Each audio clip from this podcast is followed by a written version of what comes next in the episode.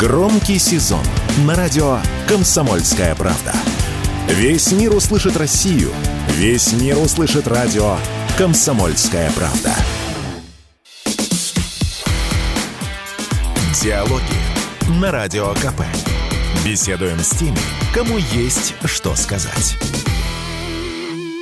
Друзья, всем привет! В эфире радио «Комсомольская правда». Меня зовут Егор Арефьев. И сегодня у нас в гостях супер интересный и важный для всех нас гость. Писатель, подполковник Росгвардии Российской Федерации Захар Прилепин. Это первое большое радиоинтервью Захара после покушения 6 мая. В настоящий момент он находится на восстановлении в Нижегородской больнице. И специально для нас он согласился ответить на важнейшие насущные вопросы, которые касаются не только его лично, но и специальной военной операции. Четыре месяца после теракта прошло, после покушения. Каким вот в настоящий момент вы э, себя наблюдаете по сравнению вот с тем самым моментом? Как бодрость духа и вообще? Состояние? Ну, это будет э, ну, с моей стороны странно, если я буду говорить, что с бодростью духа у меня все отлично, и состояние прекрасное, то что, ну, что какой-то похвальба какая-то. Но действительно, у меня, у меня более чем нормальное состояние, психическое, какое угодно, я никаких антидепрессантов не принимал и принимать не собираюсь, и никак, никакого посттравматического стресса э, ни я, ни мои врачи, ни мои близкие у меня не наблюдали. Ну, то есть, если я скорблю о своем ближайшем товарище, золотом человеке, которого я обожал, Павел, который был моим братом, а, Саши Шубине, позывной «Злой». Это огромная боль внутри меня. Но очнувшись, я просто на другой день, я со всеми своими переломами там, и черепно-мозговыми травмами, я просто начал следующий день э, в сущности так же, как я начинал предыдущий, как бы и позавчерашний до э, теракта. Я, я просто ну, очнулся и тут же начал раздавать указания своим работникам, своим бойцам, своим коллегам там, по политической, военной и прочей деятельности. Ну, то есть они уже шутили шутили, что ожидали, что ну, там шеф полежит неделю-другую, месяц, второй, третий, и там будет подлечиваться, а, а как бы приказы посыпались уже в 9 утра. И все, с тех пор, собственно, я никаких ритмов не избавлял, скорее даже их, их прибавлял. Вот. Что касается ну, там, там, физических показателей, ну, тут нельзя, к сожалению, я хотел, нельзя, к сожалению, форсировать историю, и нельзя побежать быстрее, чем у тебя срастутся кости. Ну, то есть э, сколько бы ты, можно как бы использовать самые разные практики, есть ложками у нее там и все что угодно, но, но а, она должна срастаться, вот это вот у меня там на одной ноге шесть переломов, из них там два что ли, или три открытых, взорванные пяткой, на другой ноге тоже. Ну, то есть это нужно будет время определенное, чтобы это срослось, и вперед своего организма не убежишь. А если будешь сразу убежать, то он тебе за это отомстит. Поэтому ну, я в нормальном ритме, с опережением серьезным я восстанавливаюсь, но еще некоторая работа предстоит, потому что там и сломанный позвоночник, и э, сломанные грудины, и прочие вещи, и дают о себе знать. Как вот в Москве у нас поют, э, по свету вы немало хаживали, и в окопках, и в землянках, и в таге бывали, под минометными обстрелами, в стрелковых боях. А вот в таком положении, вот как 6 мая, в общем-то, не припомнить, чтобы оказывались.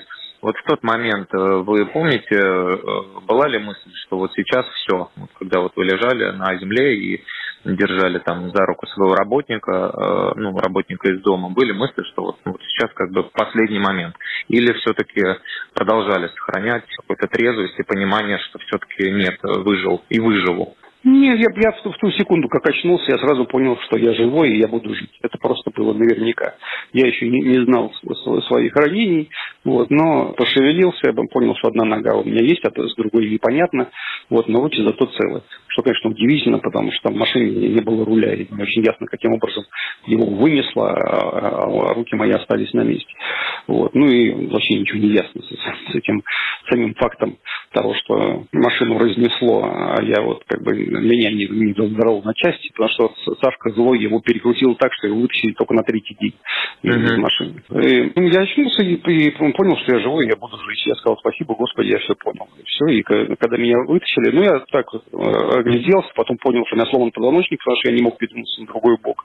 Вот, и несмотря на то, что там мне, конечно, было больно, я принял там две таблетки кетанола, потом еще укол, и это, конечно, в целом боль не перебила. Ну, я, я все это время знал, что, что все нормально, я вытяну это. Там, и когда последний момент, когда там три часа я прождал ну, с лишним ну, скорую помощь, я просто знаю, знаю обратную дорогу там, да, и как там трясет, я, я подумал, что, возможно, со мной случится что-то непоправимое, если это меня повезут обратно тоже на машине. Я говорю, давайте все-таки вызовем вертолет, чтобы не, чтобы не рисковать. Но опять же, тут не, мне не было никакой ни паники, я просто ну, отдавался спокойно отчет, что я выживу, ну уж если меня будут еще полдня вести, то ну, это уже как бы издевательство над Господними чудесами. Как не так уже была жизнь, уже, меня теперь в этом состоянии еще и там, держать. У меня там одна нога была просто практически отвалилась там э, на процентов, не знаю, там на 60 там, нижней части за огромные раны. Вот я думаю, ну это ни, ни в какие ворота. Если там какое-то течение начнется дичайшее или еще что-нибудь. Тем не менее, было нормальное состояние, спокойное. И там и, и подходили люди, потом приехала скорая помощь, я на все вопросы отвечал, я написал там несколько смс, там, ну то есть я какие-то решения в, в этом состоянии принимал совершенно осмысленно, спокойно. А вот спасибо Господи, что я вспомнил. Поняли, что? Было ли какое-то вот осмысление такое, что в общем-то, довольно символическое событие, когда вас э, Бог э, в определенном смысле, в определенном смысле смирял, лишая возможности ходить. То есть не было вот ли мысли, что вот как будто вот он вам подсказывает немножко притормозить вот эту вот беспечную удаль, казацкую эту лихость, желание там заигрывать со смертью, те вещи, к которым вы легче относились раньше. Не приходило ли такого осмысления? Ну, даже в более широком смысле, ну, вообще вот это поведение человеческое, дурное и грешное, оно, безусловно, там, и к этому тоже имеет отношение.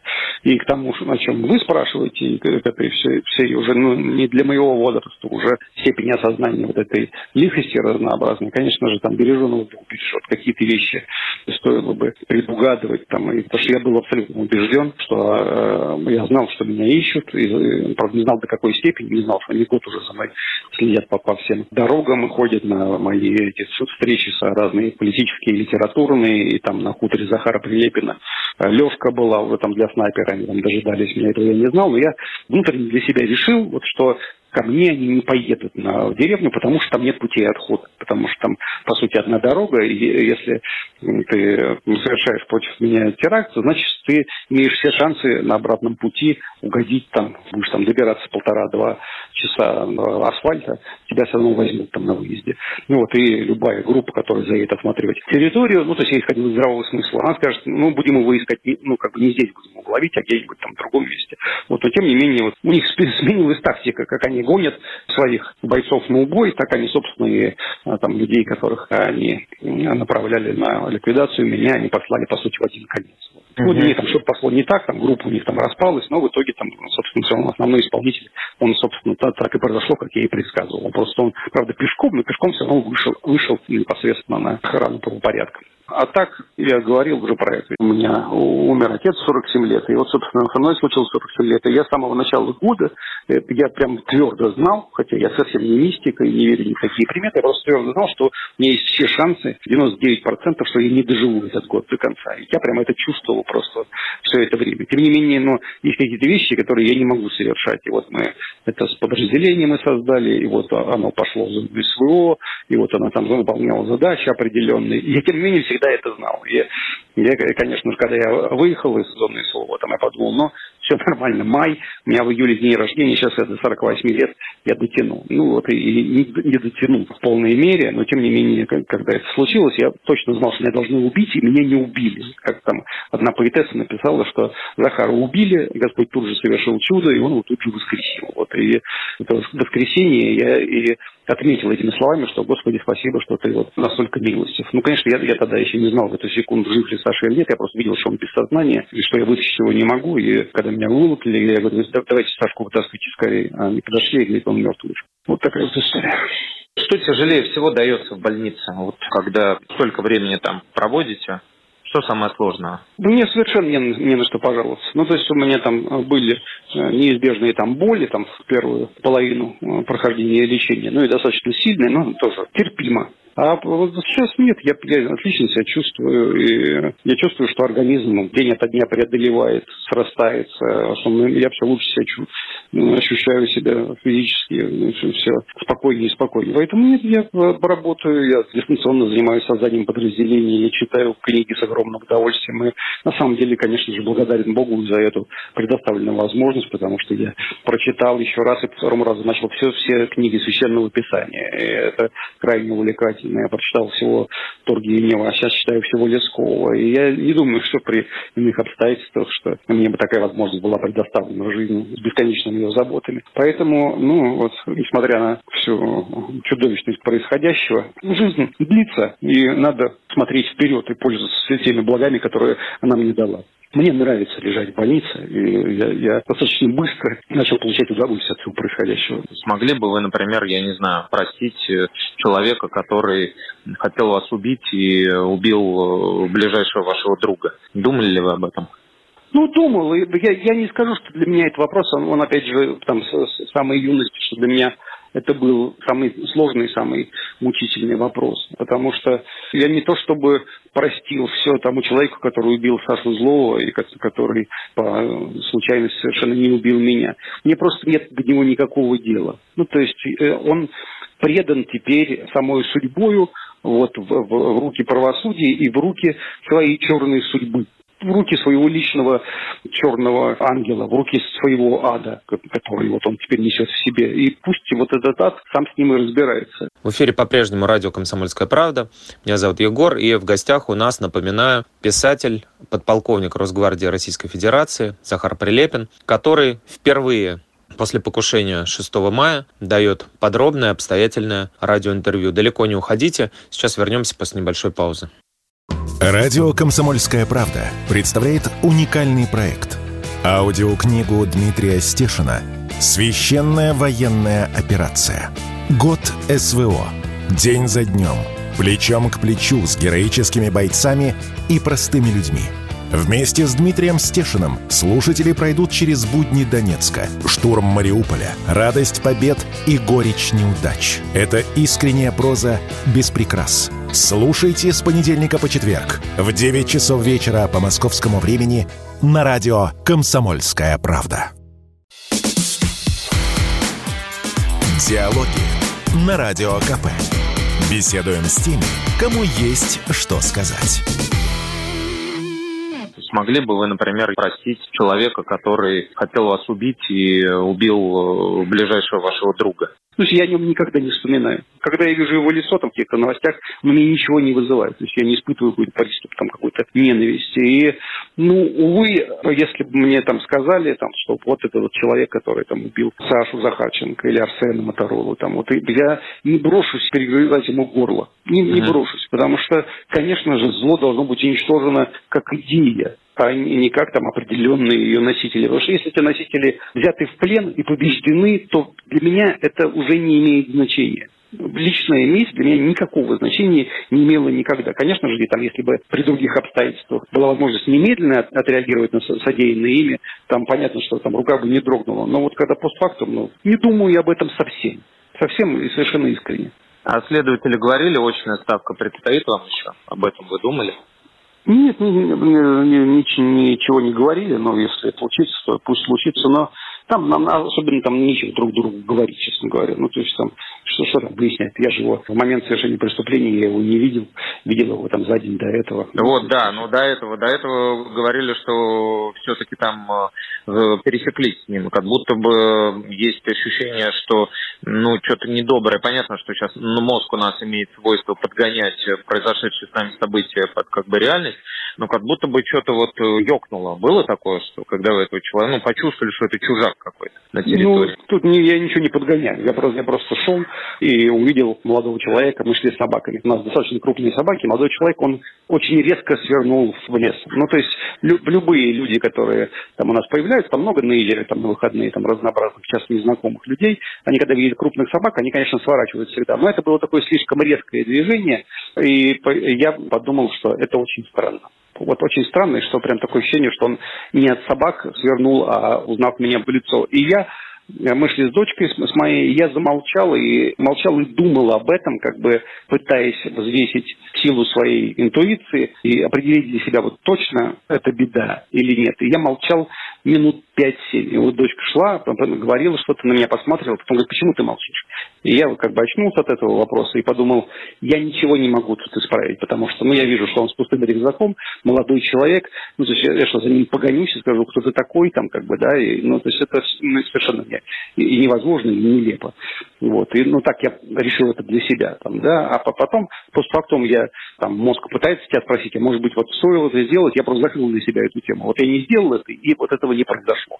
Может быть, там что-то как-то иначе можно было повернуть бы судьбу, но я в этом, честно говоря, сомневаюсь. И Дочка говорит, что ты молчишь? И я, и я для себя решил, что все, я просто закрою эту тему, просто я видел его и, и решил на том, что это просто вот как бы, он просто так вот случайно резко свернул, и все. Ну и что тут мне э, обсуждать на личной э, встрече с ним? Ничего обсуждать. Почему ты так резко свернул? Узнал ли ты меня? Я уверен, что он меня узнал. Не раскрывая интересов следствия, вот можете сказать, сколько вообще э, было замешано человек в этой операции, какова цепочка, там на десятки, как я понимаю, идет впечатление? Да, да, да, да, там, там много людей, так вот мягко сформулировано, много людей, и из них много, увы, россиян. То есть помогали отсюда? Длинная цепочка, и были, судя по всему, и агенты, завербованные здесь. Ну, это тоже в этом, собственно, никаких чудес мы не, не предполагаем. Мы не знаем, что в России есть эти люди. У нас их ну, полно, черт. У нас э, горит, взрывается по всей стране непрестанно что-нибудь там, да, и мы думаем, что это оттуда диверсанты идут сплошным потоком. Нет, диверсанты идут на исполнение определенных заданий. А вот на, на такие вещи диверсанты не расходуются. Поэтому есть люди, я думаю, что исчисляются они сотнями, с которыми работает их разведка, а может быть тысячами даже. А про сумму не говорили вам, вот про, про Трепову? Мы знаем, например, сколько ей заплатили. Не, не шептали ничего сыщики по поводу того, сколько... Там какая-то тоже смешная, смешная какая-то сумма какая-то. Ну, то есть, ну, по меркам моим, смешная. Ну, то есть вообще по меркам, конечно, человеческой жизни. Там, ну, то есть на, на эти деньги, мягко говоря, нельзя купить ту машину, на которой я ехал, и даже половину этой машины, и даже треть этой машины. Ну, то, то есть, есть меньше, это... меньше миллиона рублей, видимо? Ну, нет, ну, по-моему, больше, но, но а, несколько больше. Но, в общем, это, это точно не обеспечило бы человеку какую-то качественную жизнь на какой-то там обозримый срок.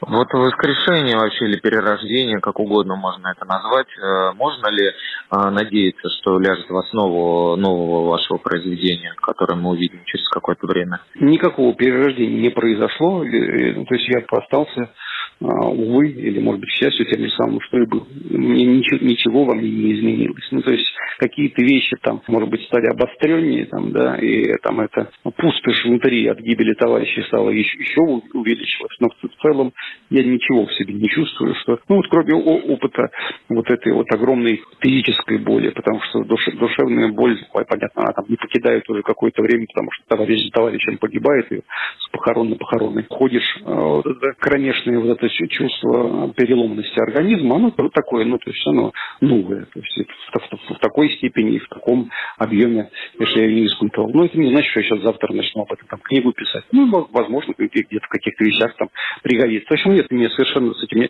вообще про это не думаю, там, ну, про, про творчество так называемое. И сам себя я тоже очень мало волную. У меня есть, есть темы, там есть люди, которые меня волнуют гораздо больше, чем я, я сам. И, там, если лишь личный опыт пригодится для описания тех идей, тех людей, которые мне дороги и важны, то хорошо. Ну, иногда он не мешает. Там, то, есть, то есть, когда я писал биографии Есенина и Шолохова, вот там какое-то количество личного опыта, связанного с пониманием тех вещей, которые с ними происходили, было не лишним, конечно, не лишним. Ну, и думаю, что и, и это тоже, наверное, пригодится. Немало людей к вам э, интересных приезжало в больницу, в их числе Евгений Пригожин, а, которого не стало. А, какой вы, насколько я понимаю, это была единственная ваша с ним встреча? Уже до этого не виделись, по-моему. Дело в том, что, скрывать сказать нечего, мы работали с его структурами ну, достаточно uh-huh. давно, там на самых разных основаниях, там, да, и как бы передавали друг другу там приветы, там, да, и uh-huh. более, более того, когда они там уже оказались в Белоруссии в силу известных обстоятельств, Пригожин прямо говорил там своим ну, бойцам, вагнерам, что те, те, кто не хотят Министерства обороны и не хотят оставаться в Беларуси, то я вам рекомендую идти в подразделение к Захару Прилепину. То есть он uh-huh часть людей тут тут же пришло к нам, собственно говоря. Поэтому у нас личная встреча была вот эта, зачастую для того, чтобы общаться, вовсе не обязательно делать лицом к лицу. Можно это делать долгое время, делать на больших расстояниях друг от друга. Да, я к тому, что вот, э, да, каким вы э, именно во время очной э, встречи его запомнили и какой исторической фигурой вы его считаете? Потому что есть ряд людей, которые употребляют словосочетание «мясные штурмы» и «злодей», а есть те, кто считают его национальным героем. Вот как вы оцениваете его фигуру?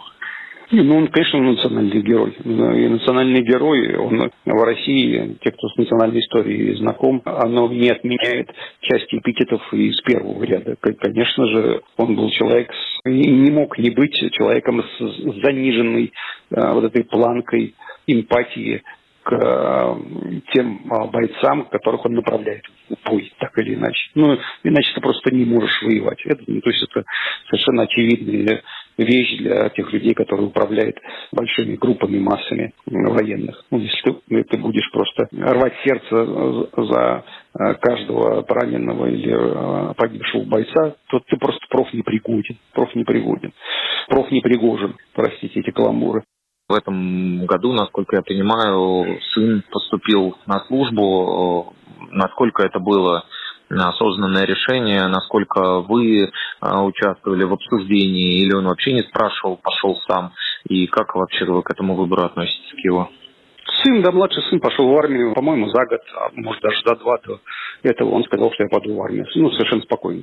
Без всякой там бравады, без всего, просто сообщил, что по окончании школы пойдет в армию. Ну, я сказал, ну, хорошо. И мы там несколько раз там случайно возвращались к этому разговору, он всякий раз подтверждал свое, свое решение. То есть это внутренне как-то нам вызрело, не знаю, или на примере отца его товарища там, или, или какой-то э, личный был, личный был путь к этому решению. Ну, в общем, он, он решил, и я в душе ему не лез. Потом, ну, там я провел с ним буквально там один разговор, там какие-то сообщил ему, на мой взгляд, пригодные правила для жизни внутри нового коллектива. Вот, он меня поблагодарил, и вот сейчас, сейчас, собственно, служит, мы с ним на связи, я доволен его решением. Кем так сказать, вы были, какие обязанности исполняли в зоне СВО до покушения, какие задачи выполняли? Э, батальон «Оплот» сначала в составе роты. Мы создали летом прошлого 22 года и зашли на Харьковское направление. Создали мы его с э, моим э, донбасским товарищем Сергеем Задавеевым, позывной «Француз». Вот, но тогда уже э, мы думали о расширении состава батальона, и после вот этого, всей этой харьковской истории, Купянской, Балаклейской, Изюмской, когда был прорыв и когда, собственно, наша рота в составе батальона выходила буквально последней. Вот после этого было принято решение нами, мной, о расширении нашего подразделения, и я вышел на, на Росгвардию с предложением создания в составе Росгвардии батальона, желательно полка. И, собственно, они пошли навстречу, и мы достаточно стремительно собрали, собрали батальон в составе Росгвардии и выдвинулись в Луганскую Народную Республику. В эфире по-прежнему радио «Комсомольская правда».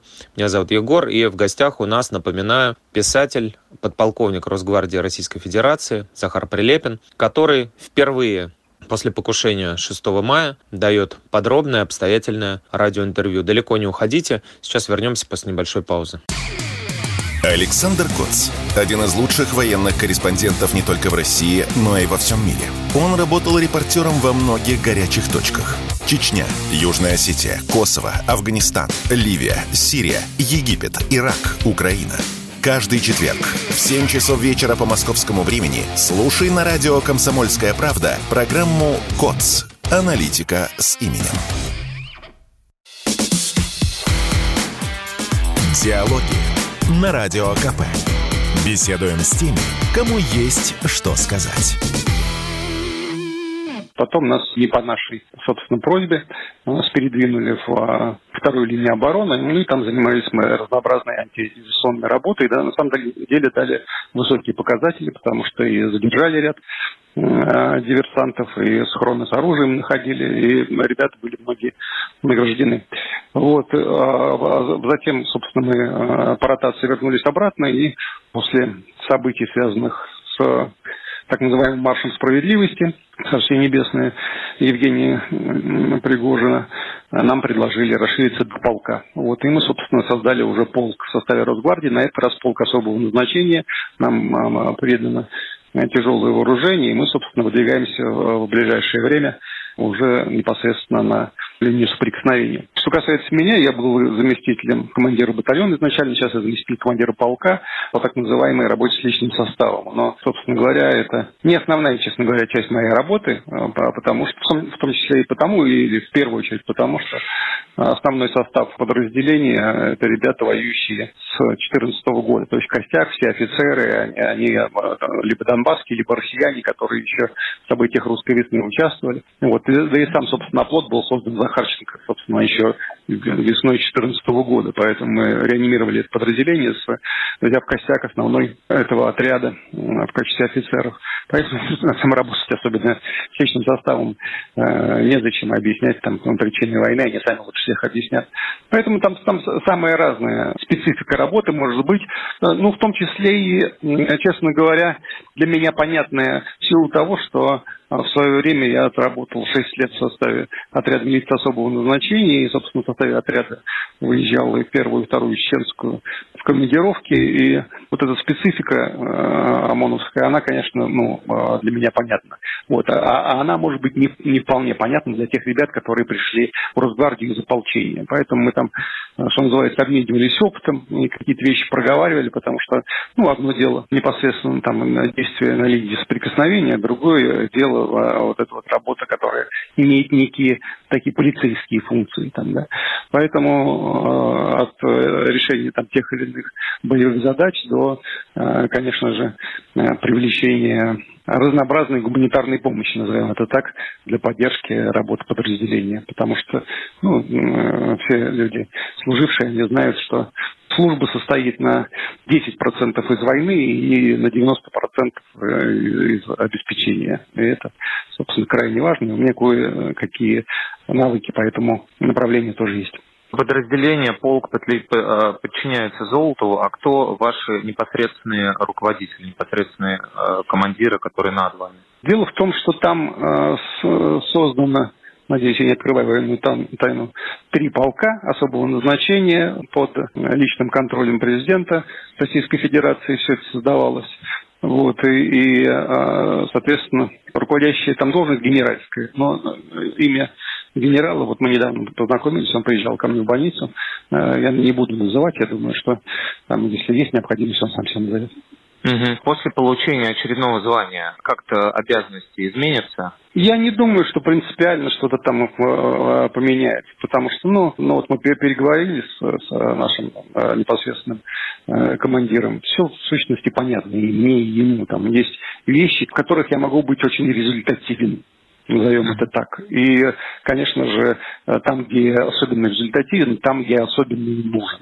Вот, а, а там функционал, который там какой-то технически связанный с а, работой с, с личным составом, ну, понятно, что там где-то можно там меня заменить техническими работниками, потому что я в других направлениях куда более сведущ. Ну, кроме всего прочего, а, надо сказать, что вот эти вот 8 или сколько там, сколько уже, 9, 9 лет, они, конечно же, ну, даром не прошли. И для тех, там, даже наших командиров росгвардейских, там, и наших э, кураторов, ну, и для части личного состава, которые из, э, Росгвардии, россияне, конечно же, мы ну, как сказать, специалисты по местной там, географии, местной специфике, ну и вообще по истории ее противостояния, истории войны. Конечно же, они, они с нами сверяются, потому что ну, очень много чего мы знаем на месте, как бы на, на, на территории. Там, да?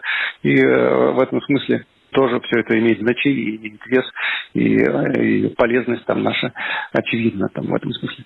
Угу. Что, на ваш взгляд, э, и как э, изменится на поле боя после того, как Росгвардия получила тяжелое вооружение и технику? Это время покажет, какие вещи произойдут. Мы все шапка закидательством заниматься совершенно ни к чему, но в любом случае это высоко мотивированные, отлично подготовленные и знающие, что такое война подразделения, с отличными командирами, которые, которых это не первый конфликт уже далеко. Поэтому будем работать согласно отданным приказам и стремиться выполнить их с максимально сжатые сроки и с необходимым результатом. Первой чеченской, вы меня знаете, не понаслышке, размышляли ли о том, что вообще каким-то образом наведение конституционного порядка в Чечне можно сравнивать с нынешней спецоперацией? Или это совершенно разного порядка вещи? Ну, размышлял, да. Но с, точки зрения логики, даже нас пытались поймать наши либеральные оппоненты, пока еще они там в России находились. Uh-huh. Вот, и типа, почему чеченцам и приданным там им разнообразным бандитам со всего мира съехавшимся, почему им нельзя было восставать, а вот типа а донбасским можно восставать. Ну, типа, вот в этом же есть противоречие. Типа, почему вы непоследовательны, у вас тоже двойные стандарты.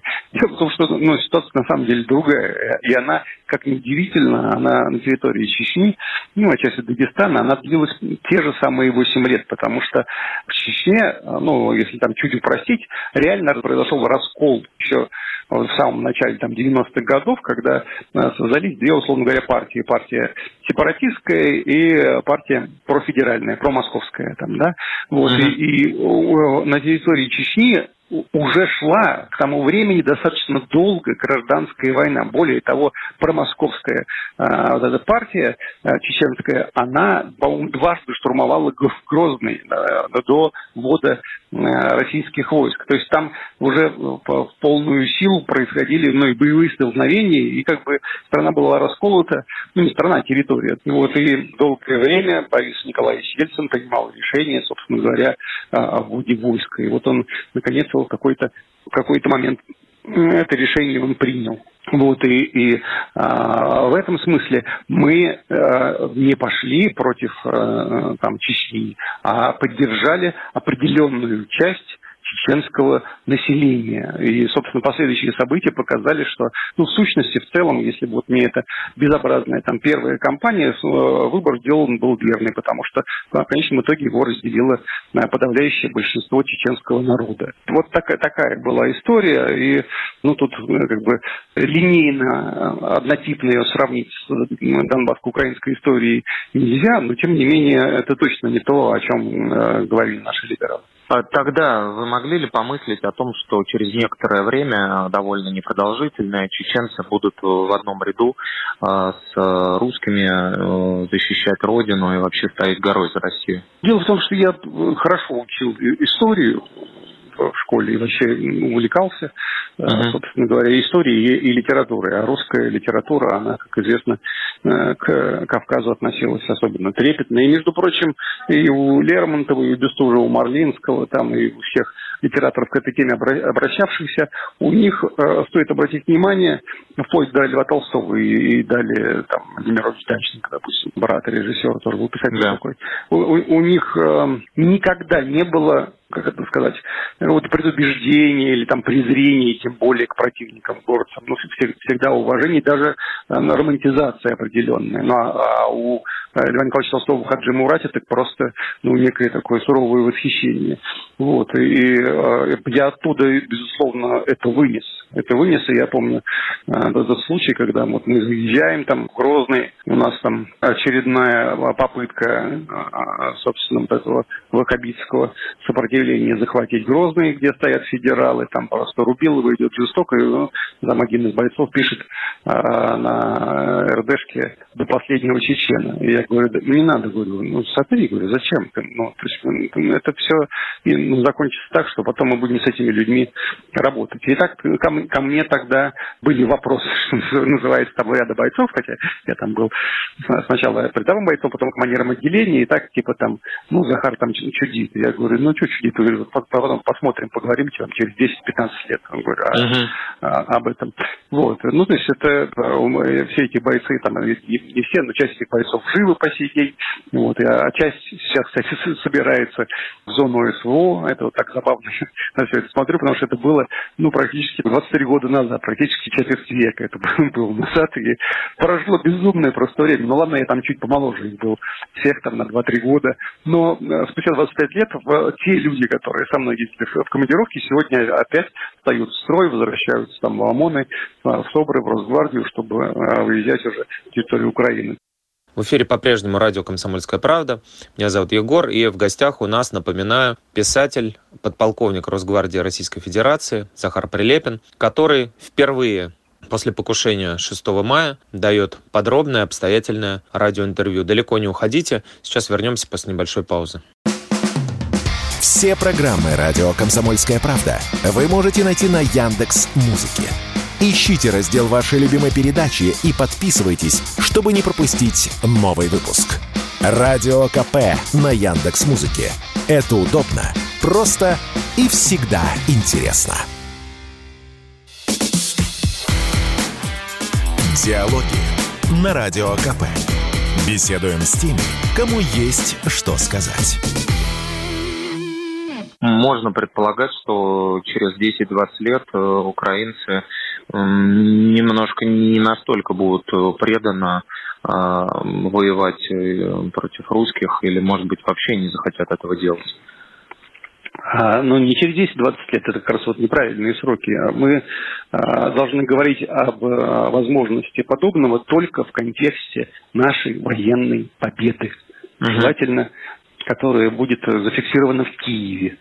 Вот только угу. в этом контексте мы можем говорить о том, что там не через 10 лет, а через год после завершения конфликта и подписания капитуляции мы будем иметь те или иные подразделения, а, в которых э, будут в том числе и участники военного конфликта с другой стороны. Вот, а зачем 10-20 лет ждать? Мы в Чечне через там, короткое время после, вот, собственно, завершения второй кампании уже и, имели, это не даже во время второй кампании, уже имели местные органы и подразделения, которые сами занимались той же самой работой, что и мы. Ну, собственно говоря, набранные, из, э, сформированные из э, как минимум участников там, первой чеченской кампании.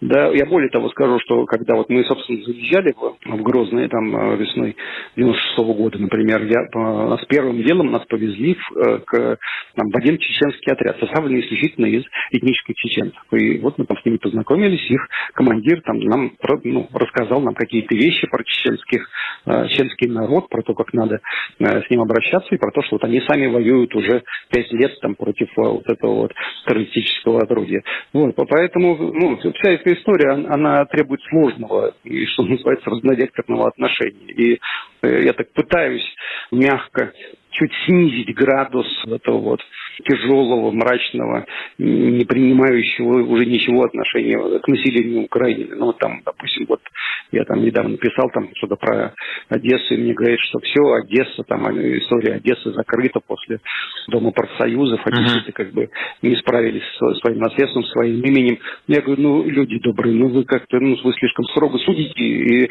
сложные ставите задачи. Ну, все это было выходные. А, какая-то огромная часть Одессы находилась у себя там на даче, там, во-вторых, ну, какие-то вещи происходят, конечно, люди не могли быть об этом осведомлены немедленно. Они сидят в своих домах, там они могли не знать что-то. Ну, ну и потом, конечно же, мы все взрослые люди, мы понимаем, что ну, первым делом мы не бежим в ту сторону, где какая-то стрельба происходит. Там, да, и точно там, не знаю, там вся Москва не собралась, когда расстреливали Дом Советов, э, потому mm-hmm. что ну, какое-то время надо на то, чтобы разобраться в событиях, ну и вообще там, собственно, стрельба, пальба, там, ну, людям надо некоторое время, ну, такое моральное, чтобы к этому подготовиться. Я абсолютно убежден, что там какие-то события схожего толку, если бы они в России происходили, тоже бы там весь город сразу бы не, сразу бы не врубился, что именно там происходит. А потом мы, на самом деле, одесситы там не пишут, да не только одесситы, харьковчане там пишут и писали там в свое время, да и прочие там люди, что ну, просто вы не понимаете из России уровень ну, даже не полицейского государства, а, а деспотически тоталитарного государства со всевластием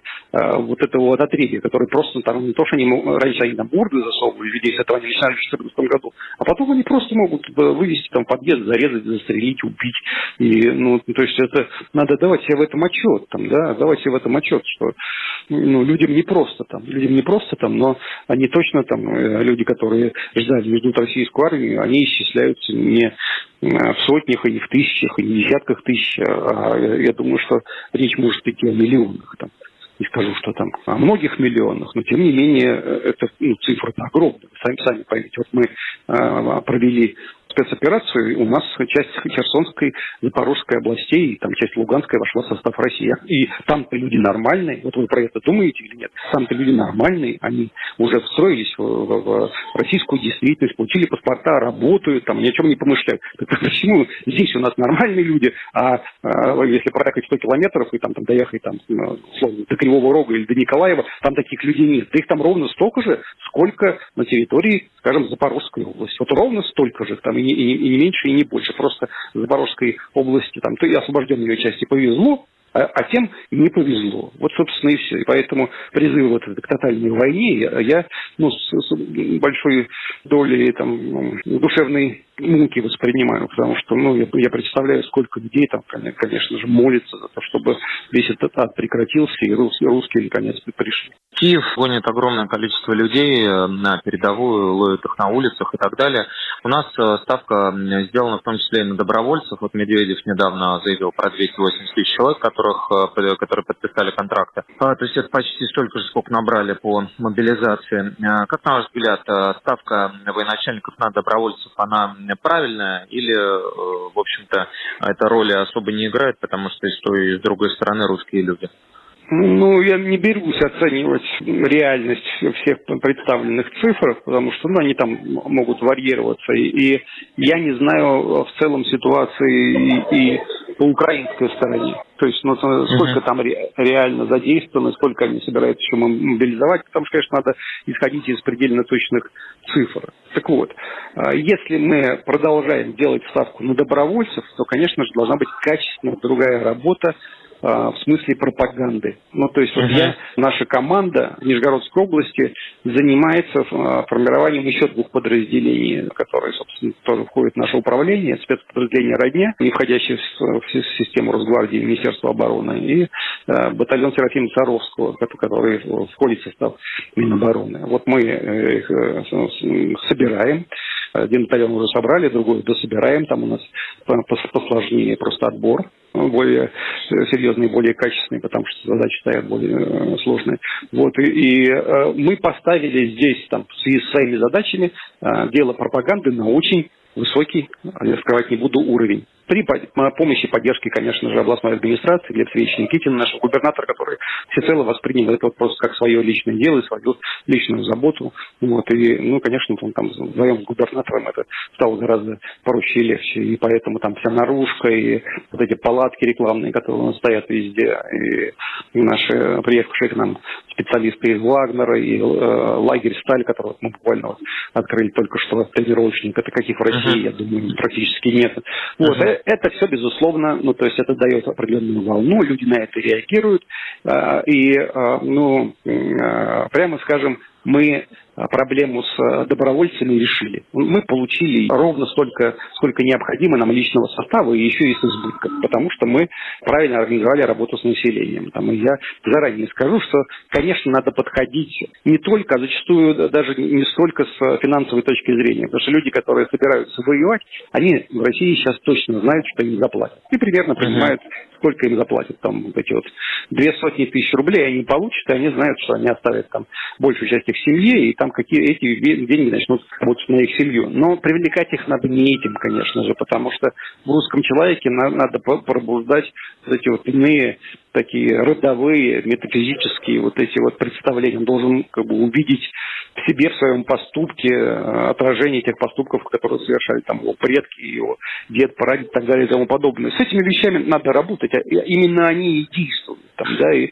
ну и, собственно, у нас получилось в этом смысле, потому что ну, не, не, не надо приходить и, и торговаться, и говорить, что вот у нас такая вот льгота и такая льгота, такая. Это не, не мужской разговор. У нас люди суровые, и они требуют другого подхода. Вот.